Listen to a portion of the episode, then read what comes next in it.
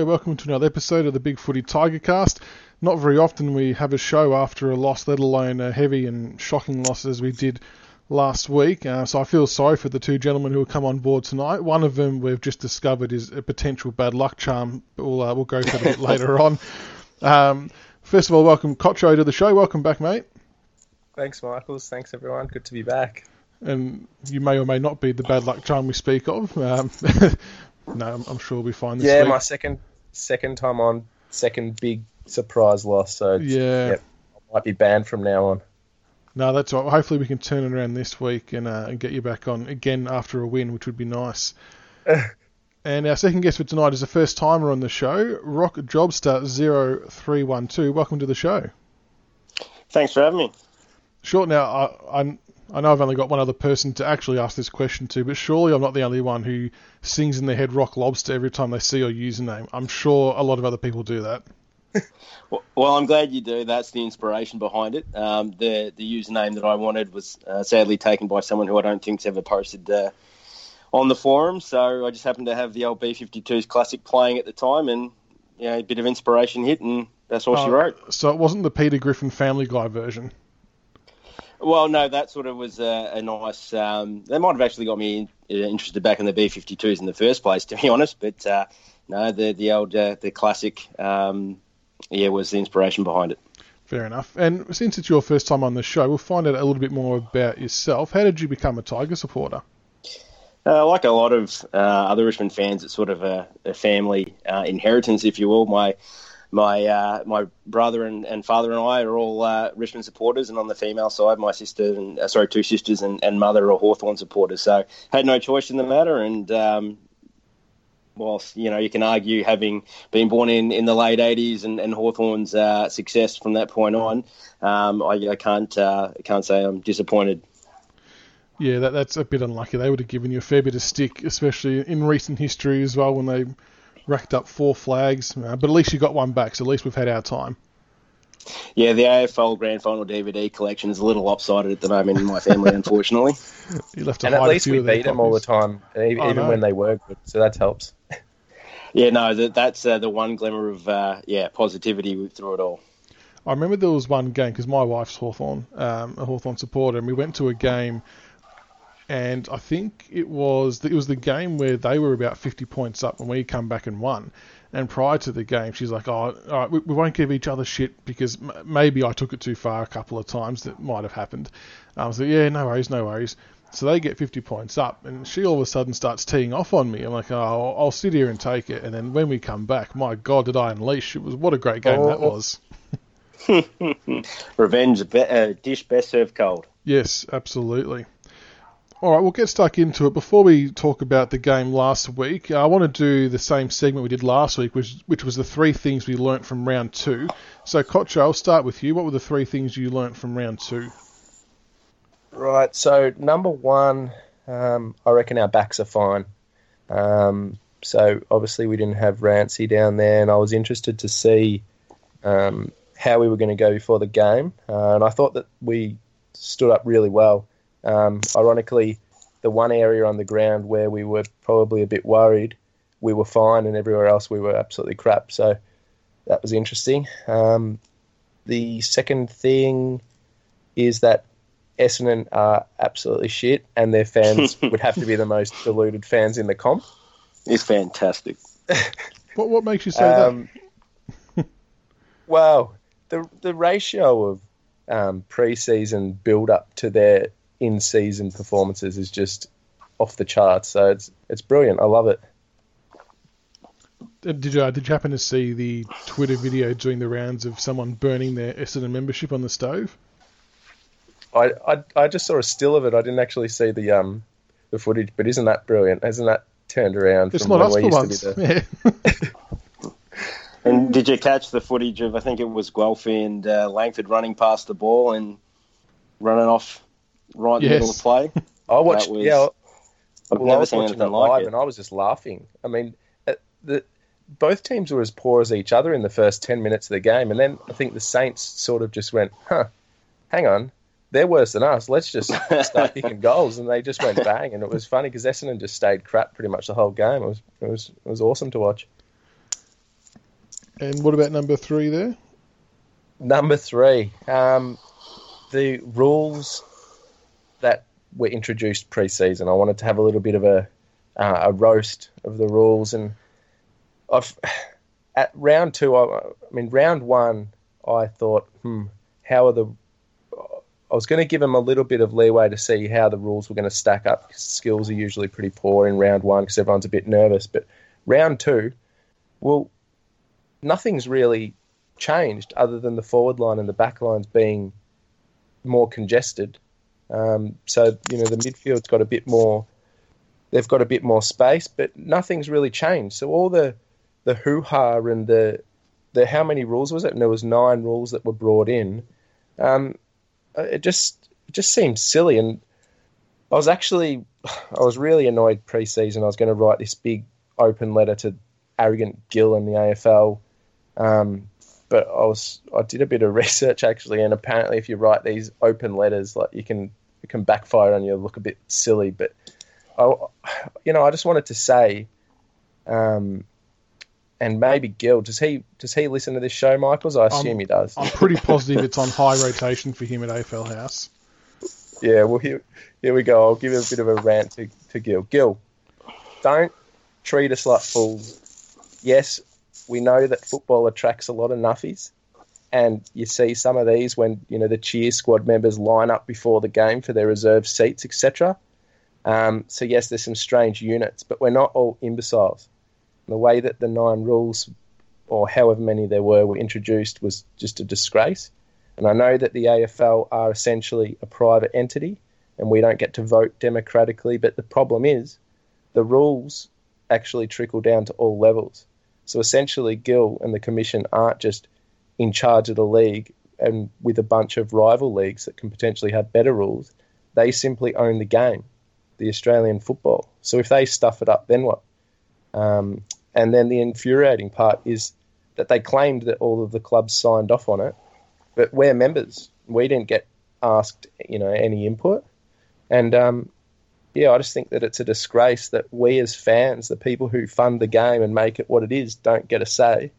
Um, and the ridiculous part is, is whether you like the rule changes or not this time, the fact that a professional sport can have so many rule changes in a year is just alarming for the future and it makes the sport look just trivial and ridiculous. And so, yeah. whenever you have one of these committees that are paid to justify their positions, this is what you get. So um, I think that we just have to make the game harder to change, whether it's via a constitution or like a public vote. I don't know, but I think that that committee should basically be just disbanded because I just don't think we need it, and I think we should just replace it with, you know, an open forum or a summit every four years and just discuss any tweaks to the game that we might have because it's it's embarrassing. It is, and to, to sort of back up your point there, one of the rules in particular, obviously one of the big focus ones is the 666, which I'm sure we're all sick to death of hearing by now.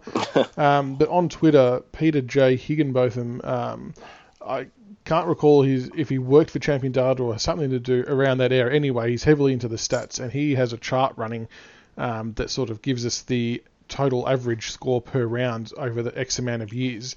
So for round one, 2018, the average combined score for each game was 177.7 points, and round one of 2019 it was 157.3, so well off the pace. And in round two, the average score in 2018 was 182.3, and in round two of 2019, the average score was 162.3.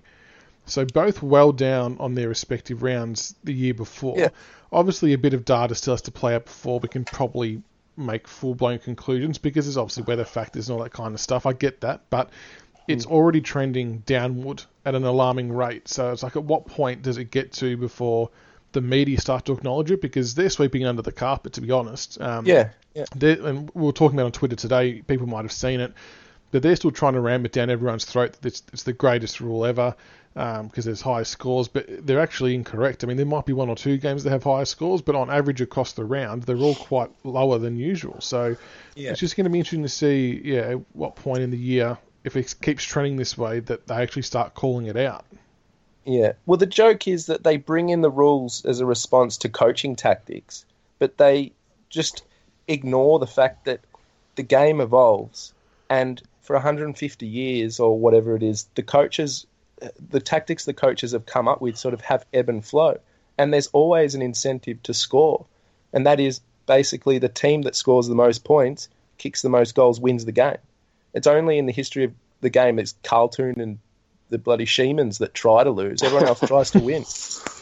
Exactly. And I still stand by my current theory, and that's that with the runner not being able to go out into the ground, it's not allowing players to come off the ground for their de- designated rest time. So more players are on the ground for longer, which causes more fatigue, which causes more inaccuracy. So I can't mm. see it getting any better based off that. And I might be wrong; it might change, but just logically from uh, a fitness standpoint and how that kind of all works, there's yeah they're out there for longer, more fatigue. So I, I can't see how it's going to improve.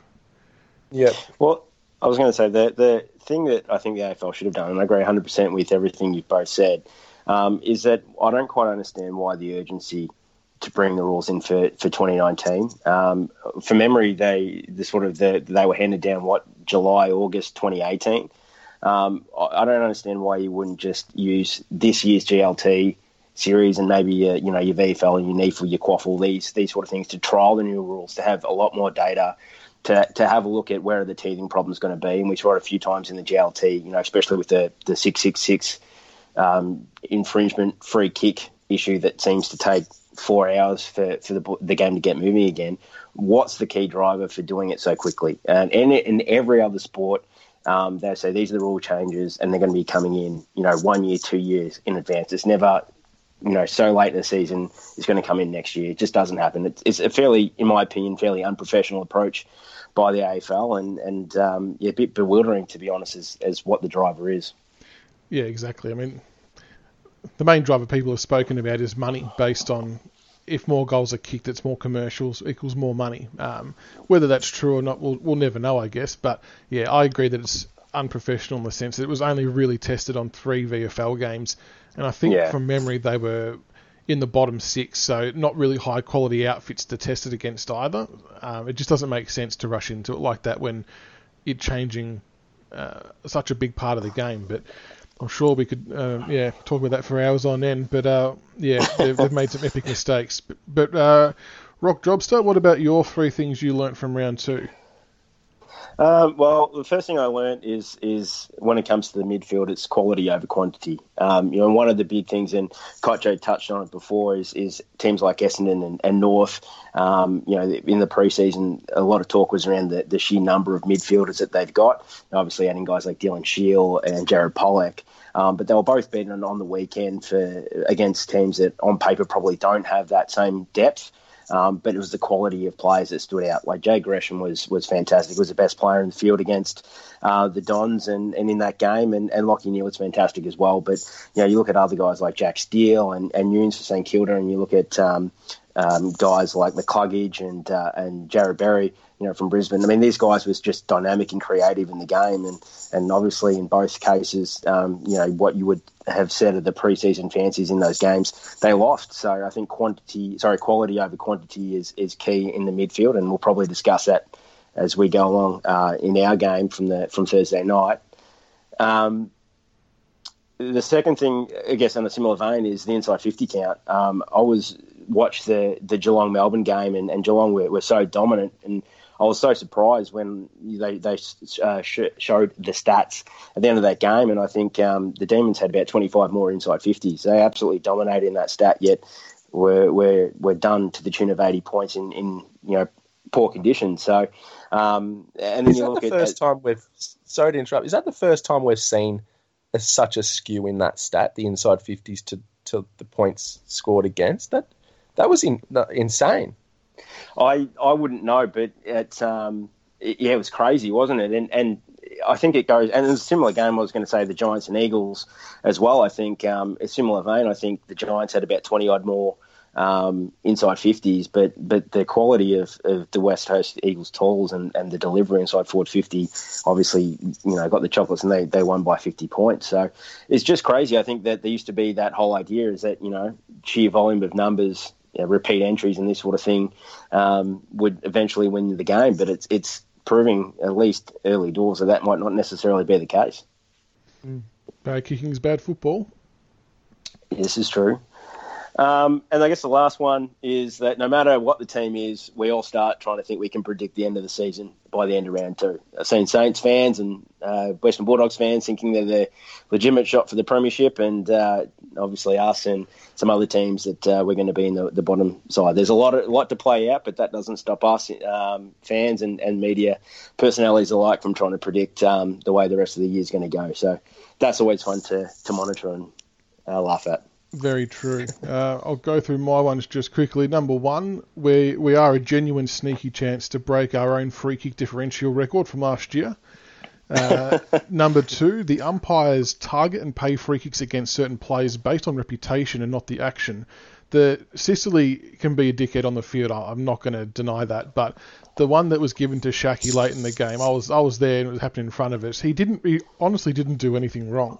Um, and they paid that purely out of reputation, I reckon, and that's not fair because that's all, you could almost argue it cost them the game.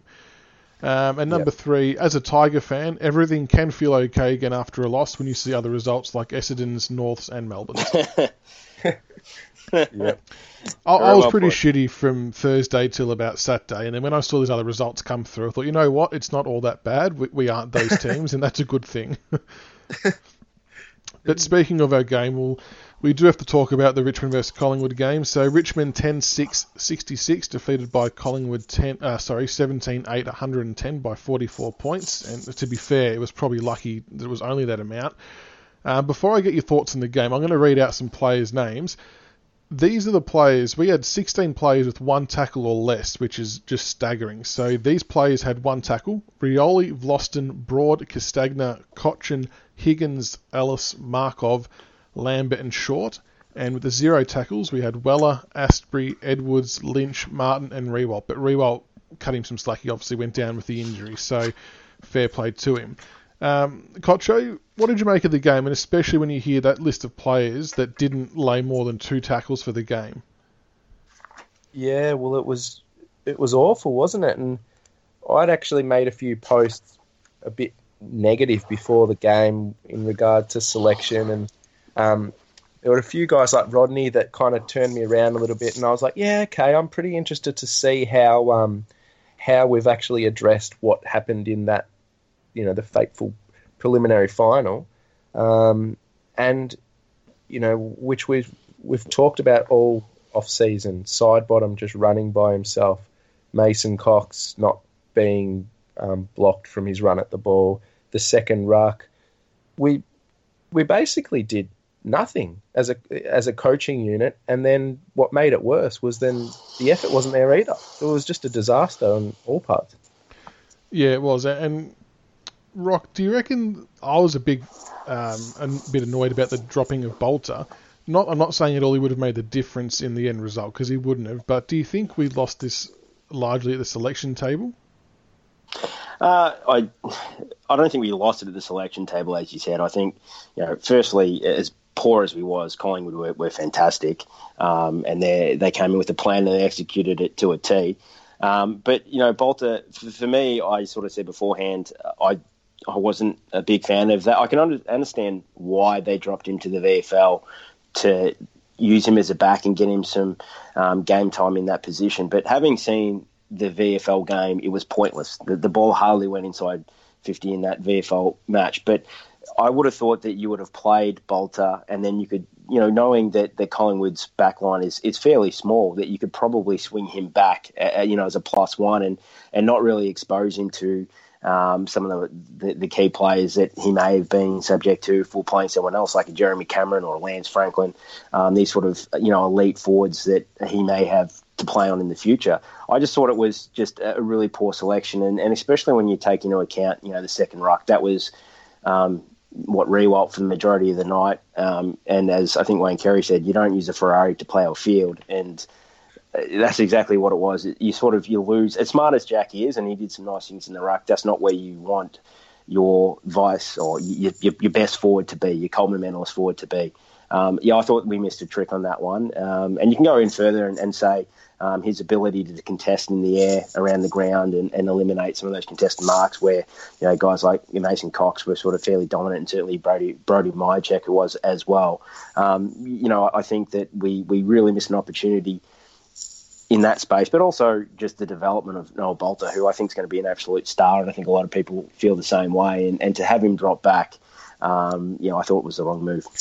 Yeah, and I think uh, you kind of touched on it, Kocho, that one of the things I thought that we were very good at as a club was learning from the previous times we played teams when we lost. And yeah, to literally come out and not show any lessons learned was probably the most disappointing part.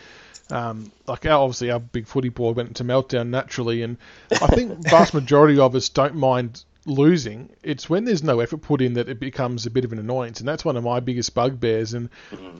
the lack of effort across the ground. There was only maybe a small handful of players that could hold their head up high. I mean, Cotchin tried his guts out all day. Thought Jack Graham was good. I think he had 40 odd pressure acts, which was probably 20 higher than anyone than the second place on on our team. So there's a few guys yeah. there that did their job, but the one guy that's I, I know it's only the round two and he had an okay game round one, but Dustin Martin I'm starting to get a little bit concerned, if I'm being honest. Zero tackles from two games, and even offensively, he's not looking as sharp as he has been. Is there anything to worry about, or am I being a bit too over the top with this? I, reckon it's a bit like the team as a whole. We looked like out of confidence and just scared, and the whole thing. I mean, Dusty round one, he looked like he had a real point to prove, and he was trying to bust out a, he, you know, he just would not handball and he was just getting tackled and just holding the ball every time. And it seemed like he was just desperate to get his 2017 form back. But then, as soon as that game finished, he just, yeah, well, the, a game against um, Collingwood, he was just terrible, wasn't he? Well, he, I was surprised. I, I didn't think he attended too many centre bounces, but I think there was a post. Uh, I, am not sure who it was from. I'm sure it was an Essendon supporter that said um, he, he attended 22 centre bounces, which was a and behind Cotchin, the second most for the team. So to have zero tackles where you're in a contested situation, uh, even though yes there is six six six, but still, and I think there was only one recorded one percent on, which is you know also concerning. Uh, that's to be honest with you, it's just it's just not good enough, really. From from a player you're paying that much money to, you've clearly made the centerpiece of your team. Um, there's going to be some concerns. I, look, I can understand he got the ball round one, obviously, what, 30 odd possessions, you know, in a low possession game for us and heavily tagged to get 18, you know, that's that's not concerning. But it, it's the things that make Dustin Martin elite that he hasn't done in the first two games, which has to be concerning. Hopefully, it's just, you know, form and a little bit down in confidence and and that's it and and you know he'll slowly work his way back up to to what we know he can be and, and how dominant he can be but there's got to be some concerns um, with the way he's playing currently yeah Definitely, and it, it, could just be a whole team thing, and I, I really hope that is the case. Um, but even watching him, you know, the moment the ball goes up, this is this could be potentially coaching instruction as well. But he just runs forward to the ball offensively, and the opposition just play through his man effectively. Um, mm-hmm. And I sometimes feel like that our game plan with the high pressure, it kind of needs to have everyone buying in on it for it to work. If one person doesn't do their job in that game plan, it falls apart. Um, and I don't. I'm kind of feeling like he's not pulling his weight defensively, but maybe we're being too harsh and he'll, it's a team thing and they'll turn it around. But I think he's mm. definitely one to keep an eye on. And if there is niggling injuries or whatever, just rest him, let him get himself right and get back out there because yeah, you don't want to mess with his form this early on and, and have him deteriorate for the rest of the year. Mm. But did you think that that our whole midfield did that? We just ran one way and Collingwood ran the other way, and they just kept getting the ball. And there was no correction during the game. It was just it was like stubbornness. The whole the whole game from the coaching side of things to the players, it was just oh we're getting we're getting one result and we're doing this this thing, so let's just keep doing it and we'll just hope that the result changes. But it it was clear that it wasn't. Yeah, I think I got to agree with that. I think um, we obviously play it as own defense, but we use that to really attack you know, from the, the small guys and, and the forwards up. But I think um, Jimmy Bartel had a, a, pretty good analysis of it earlier this week. We just kept folding back, folding back, folding back, and Collingwood just were able to pick their way through. And so you know, there's there's obviously some new players that are still, you know, rusty and like Castagna and Lynch and new guys like Lynch and, and Mav Weller as well who are going through that forward line who are still learning our system. But if that's the case and you're starting to get on top of that field, especially when you've only registered, what, 33 tackles, or it would obviously been less, you know, at the end of the first quarter and, and the second quarter, those numbers would be down. Why not revert to man on man? You know, why not try and kickstart them and say, look, just go at the ball, go at your man, tackle, be aggressive. Don't worry about the, the, the structure and, and that sort of thing. That'll take care of itself as the season goes on. But right now, let's get our aggressiveness back. Um, let's get back what it means to be a Richmond player. And I think that's what I'm most disappointed of um, from Thursday night's game is, you know, what we pride ourselves on, we let ourselves down. Um, and and I don't see why we, we didn't change that aspect of it when we could. I think it was a huge letdown from the coaching staff. Yeah, definitely I reckon, agree. In, as you were saying earlier, um, Rock, that without Balta in the team, it meant that I think our coaching team in Richmond overall, we're sort of we're nervous about having even numbers because we know that we can't compete in the air. So when Collingwood were chipping it around, Collingwood have just got a win-win. So if we if if we don't have the numbers and Boston and all those boys ready to mop up when they go long down the line, well, as soon as we push up and go man on man, then they just kick it long to you know Cox or Grundy or whoever it may be, and then we get beaten that way. So uh, mm. that that non-selection was was just a double-edged sword of just disaster for us. I think. Yeah, it was crazy. The, the best thing about footy at this time of year is that there is always next week, as the saying goes.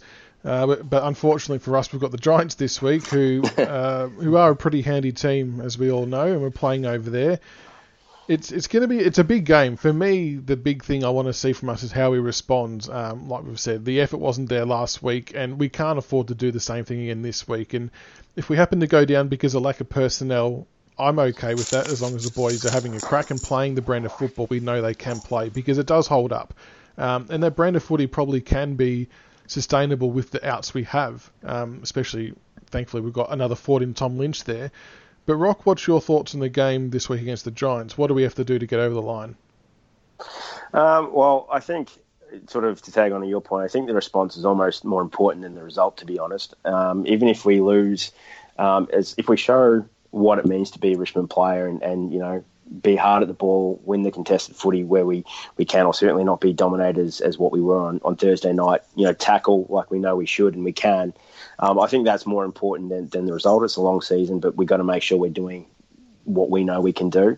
Um, I think, I mean, G- Giants midfield just looks scary on paper, even without Callan Ward. And yeah, they get Kelly back this week um, just to add to it. But Caniglio or Coniglio has been fantastic. Um, really like what Taranto showed this year. I think it's his third year and he's really started to to lift. Um, really like the, the hardness of guys like Jake Hopper and, and Matt DeBoer, sort of a, an unrated sort of player that goes through there, plays more of a de- defensive role. But that unit just seems so complete to me. And then you add guys like, um, you know, uh, Lachie Whitfield that can just um, run off that, deliver the ball on a, on a silver plate to some really good forwards. Um, it all starts for them, in my opinion, in the midfield, and and I think that that's where the game will be won and lost. Whoever can get on top um, in that, that area of the ground is, is going to come away um, with the best chance of winning the game. And Kocho, uh, Riewoldt out for four weeks. How do you think we go about replacing him? How do you see this game unfolding?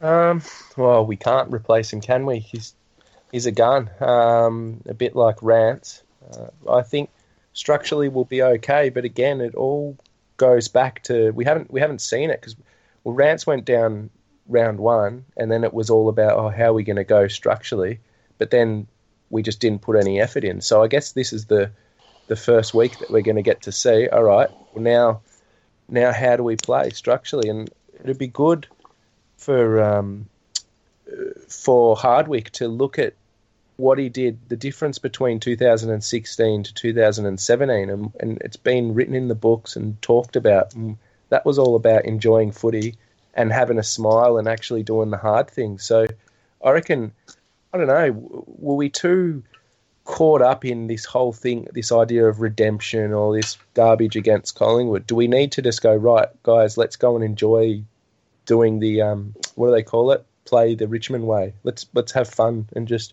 I think that's the only way we're going to beat GWS, especially with those yeah with Jack out and and Rancy out. Yeah, I think it's a good call. Go back to basics and just enjoy yourself again. I mean, that's what got us to to the flag. So why wouldn't you try and replicate that? Uh, just Yeah. on the the Giants midfield, Kelly coming back in, I think he's one of the best young players in the competition. I know people sort of tout Cripps as you know the best young player, but he's good in a shit team. No disrespect to Carlton, or maybe a little bit, um, but Kelly is a, is a gun in a good side. Um, he the things he does is just ridiculous. So he comes back in. I'm assuming we're going to have to send someone like Jack Graham or Kane Lambert to him. Would that be the go-to? Like you can't let him run around by himself like we did with Sidebottom. I think so, um, and especially when you're coming off, you know, knee and hip injuries. I think, um, and for such a damaging player that he is, that you need someone to, to sit on him and, you know, not do anything untowards or anything illegal or, or out of spirit of the game, but just you know to always be there to lay a body and to tackle hard and these things to make sure that he, he feels. Um, you know the rigors of AFL football, and and whether that is, I think it'll be more likely Jack Graham than a Kane Lambert, who sort of traditionally come in as the plus one to a stoppage, um, you know, coming off the back of the square, for example, um, or maybe, and I know I'm going to probably get a, a, a fistful of uh, negativity for saying this, but even a guy like Brandon Ellis, who, who's got the um, the the the tank to go with someone like Kelly um, and has a strong body. Whether or not he uses it is a different question. But but just just to, to run with him and, and make him you know feel the presence for the, the whole four quarters of the game. Um, I think that that's the way you have to go because Sidebottom's a great example. Um, and um, and there's been some others that we've played against, you know, the last couple of years that these guys can get away from us and really have a huge impact on the game. Would you boys point. tag? Um, would you guys go for Whitfield or Kelly first if you could only choose one? Or I'd go. I would Kelly. go Whitfield. So that's the problem, isn't it? Because Whitfield, he. So Kelly, can you even block him out of the game if you have someone on him? Whereas Whitfield, did, I mean, I haven't watched too many Giant Giants games. I've seen Whitfield just running around doing his own thing. Is that his work ethic, or did a club sort of just forgetting about him? Um, I, I think what makes it hard for him is that they they do uh, they do a lot to sort of free him up from what I can can see, and you know they've they've got guys like Nick Haynes who didn't play round one and have sort of swung forward, I think, against the, the Eagles. But traditionally, guys like him, uh, Heath Shaw's another one. Um, they've had a few other guys like um, Zach uh, Langdon, I want to say, or Zach Williams, um, and who's a, the guy who went to Fremantle? Uh, Rory Lobb. No, no, uh, back flanker. Uh, Oh, well, that's Wilson. That's Na- Wilson. Na- Nathan Wilson, um, Williams and Wilson, I think, were the other two. So they've got other guys, and I think they just they've found a way to manufacture it to make um, Wits, uh, well, not Wits, Whitfield, um, sort of be the extra sort of guy. But I would tag him just because he can be so damaging, and, and he is a guy that can break lines, and, and you know the style of football that that GWS have played, you know, this really smooth moving sort of game style. Kelly undoubtedly helps, but helps that. But I think um, Whitfield's the kind of um, you know the pinnacle of that when they're up and running. He's he's doing those sort of things. But geez, it's a hard call to make.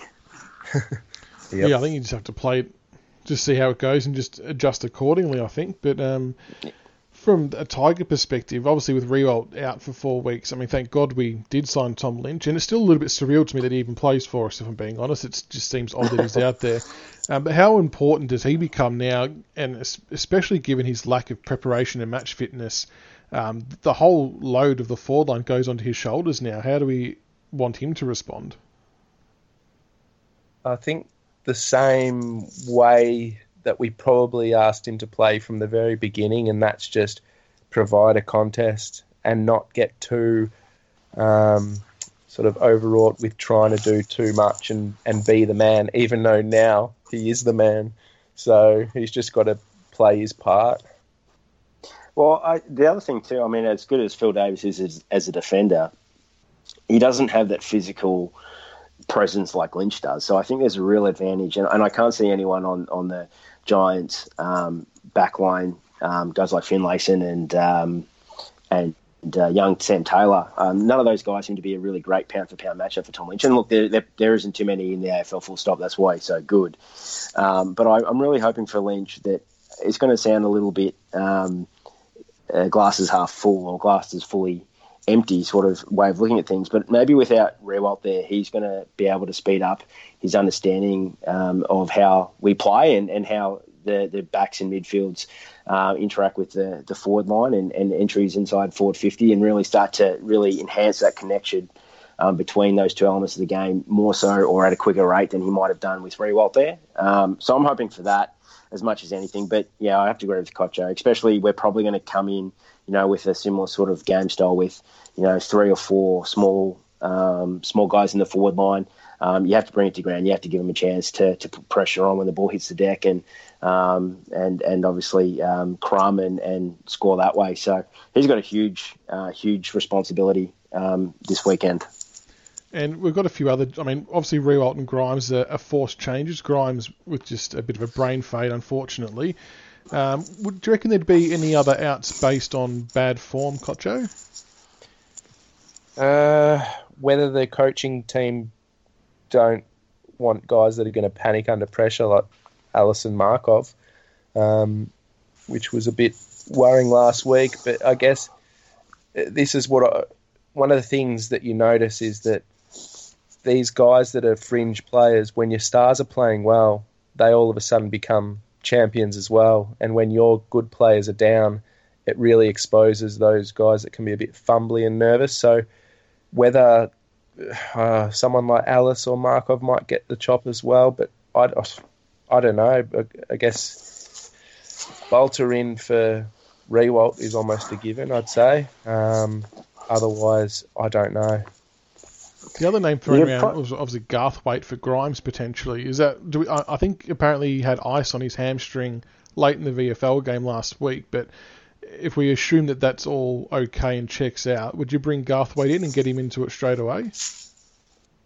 Yep. Yeah, I would. oh, I, th- I, think he's going to be an absolute star, to be honest with you. And and um, you know, Rancey's obviously out for the year, and I think that if we have got any chance um, towards the pointy end of the year, you've got to get games in, into someone like Garthwaite to to really hold down that spot. And you know what he played, you know, two senior games. You can get that up to you know twenties, twenty five. Um, you know that's that's only going to be a positive. So I think you have to bring him in. And we got to look at the um, what we did well in 2017, and that was get some enthusiasm into the place and having some of these kids given the responsibility. And we've we've seen that with Geelong have done it really well the first two rounds. Um, uh, Port did it quite well the first week. It, you know, sometimes you can actually put in these fresh faces and just you know throw them in and, and see how they go. So I think yeah, definitely. And what about our small forwards? A lot's been spoken about with Butler's performance over the first two rounds, and Castagna was very rusty on his return last week. Um, how long do we persist with both of them in the same side? And is someone like Bolton going to bash down the door and make his way in? Because from all reports, he had a pretty good game in the VFL last week. Um, well, I think of, of that trio, I think Weller might be the one that, that goes back. I felt that he's a very similar player for mine to Castagna insofar as you know he's, he's a sort of leads up the ground a little bit, um, you know, sort of hits into the midfield more than a, a Butler type. Um, but I I went to the I saw the first half of the VFL game and I was so impressed with with Jake Aarts and, and especially Liam Baker. And um, and for for me those two guys come in if you can uh, whether that's for Butler who has been poor from probably JLT one to be honest um, or Castagna who I'm prepared to give a bit of a mulligan to, knowing it's his first game back. But you know, you know, with guys like that, they're just going to tackle hard. There's going to be you know tough nuts, and and that sort of considering the performance we put on on Thursday night against the Pies, I think that that you have to sort of bring. I think you have to bring one of those two guys in, um, and I hope that they do. And there's a bit of a rumor going around that Aarts might be the guy for Butler. I read somewhere today, so um, it may actually occur. Okay, interesting. Yeah, I mean, I'm a big fan of rewarding form as well. Um, and Butler's had two cracks at it, and yeah, he's done some good defensive things, but offensively hasn't really been huge for us. Um, but yeah, it'd be interesting to see if they do make any additional changes on top of the forced ones. But uh, yeah, tough tough week to be a selector, I think. But do we know any more? Do we know any more information on Caddy? Is he is he ready? I think he is set to play. Um, by all reports, whether it's a, I think it might only, I'm not sure if it's going to be a half or a game. Um, I, my guess would be it'll be in the twos. I just, I think you bring in Lynch, who was rusty, obviously around one. You bring in Castagna around two, who's rusty. To have sort of three of those guys, if you had Caddy all within the forward line, as good as Caddy was last year, as important as he is, I think moving forward, that's that might just be carrying one too many guys who are trying to work their way back into it. I'd, I'd probably bet my money on him going coming back into the VFL. Yeah, fair enough. Yeah, I think I think it's a fair call. And the other one, uh, where's Townsend at? Because his name's been thrown around as well on our board. We obviously love him for what he did to Jake Lever in the in the grand final. Is, is he still injured? What's what's his status? Um, I think he played a half in the VFL two weeks ago against is it Northern Blues, a Carlton's affiliate, um, and I think he played the full game um, on on Thursday, and to be honest, looked pretty good. Played him more as an inside bid um, with with Collier Dawkins and Jack Ross, who two guys who um, I think certainly Jack Ross might uh, might get a look in sooner rather than later. Uh, but yeah, he played into that inside midfield role, and I, I think you know if you're going to remove a guy like Weller, then Townsend might be you know the the guy that you can bring in because you know what he's going to bring, don't you? You know he's got the understanding of the forward line. You know he's got the nous and ability to kick goals, but you know he's going to bring that pressure and that that tackling intent that that was lacking against the Pies. So um, he might be another that comes in as well, and some spirit. Absolutely, oh, I'd love to see him in. I really like what he brings to the table, and especially with no Riewoldt there. We obviously found last year when we had Riewoldt and Townsend together, it seemed to work. Sorry, in 2017, it seemed to work pretty well. So, like you said, he understands what he has to do. He's happy to play his role. Doesn't care if he's not up in lights, but he can also be re- relied upon to kick a goal. So, it'll be interesting to see if they do drop him in there this week. Uh, before we finish up, we had a, a, question come through from one of the listeners on Twitter from Rhett Weeks. Um, I'll put it to both of you. How many games do you see us winning in the next four weeks without Riewoldt? So we obviously have the Giants this week. Then we have Port Adelaide away, Sydney at Marvel, and then Melbourne on Anzac Eve. Kocho, how many of those do you reckon we're a chance to win? Well, we're a chance in all of them, really. Um, four would be perfect. Um, I think realistically, we're looking at two. Um, I'd be pretty disappointed if we only won one of those. I think Sydney, we should definitely beat. They've been awful. Um, Port Adelaide, I think that we should beat, um, and then Melbourne and um, GWS will be big tests. You just know that Melbourne are going to set themselves for that game. Oh, it's their grand final, yeah, hundred percent.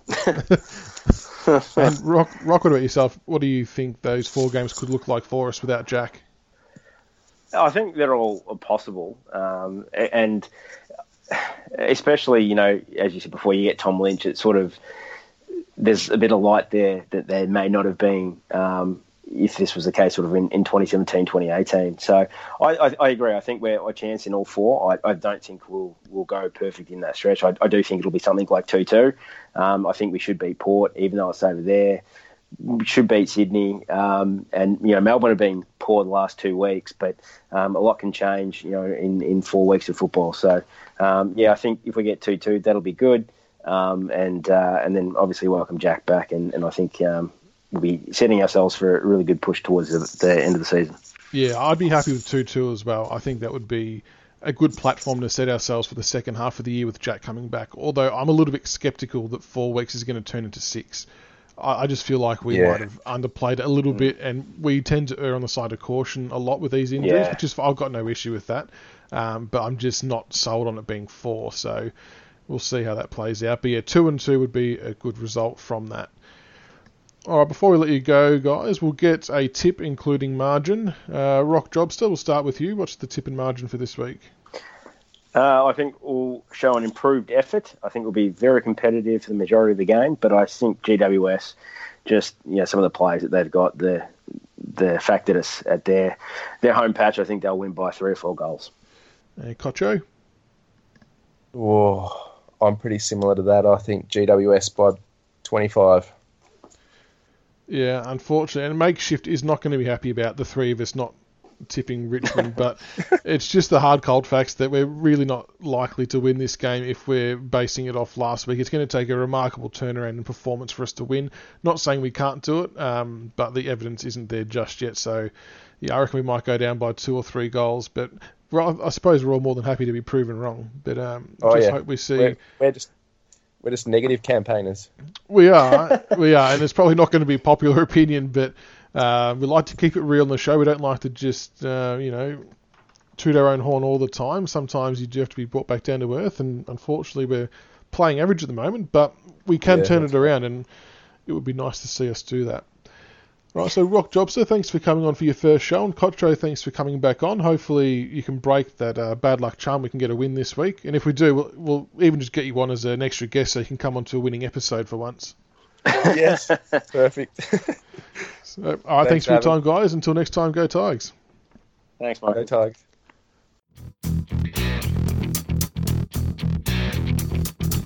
Thank you for listening to another episode of the Richmond Big Footy Tiger Cast. Be sure to subscribe to the podcast on iTunes and YouTube so you can follow all the roast and toast, the reviews and previews, and all topics Richmond. Also, keep an ear out for our special episodes of interviews with past players. Go Tigers.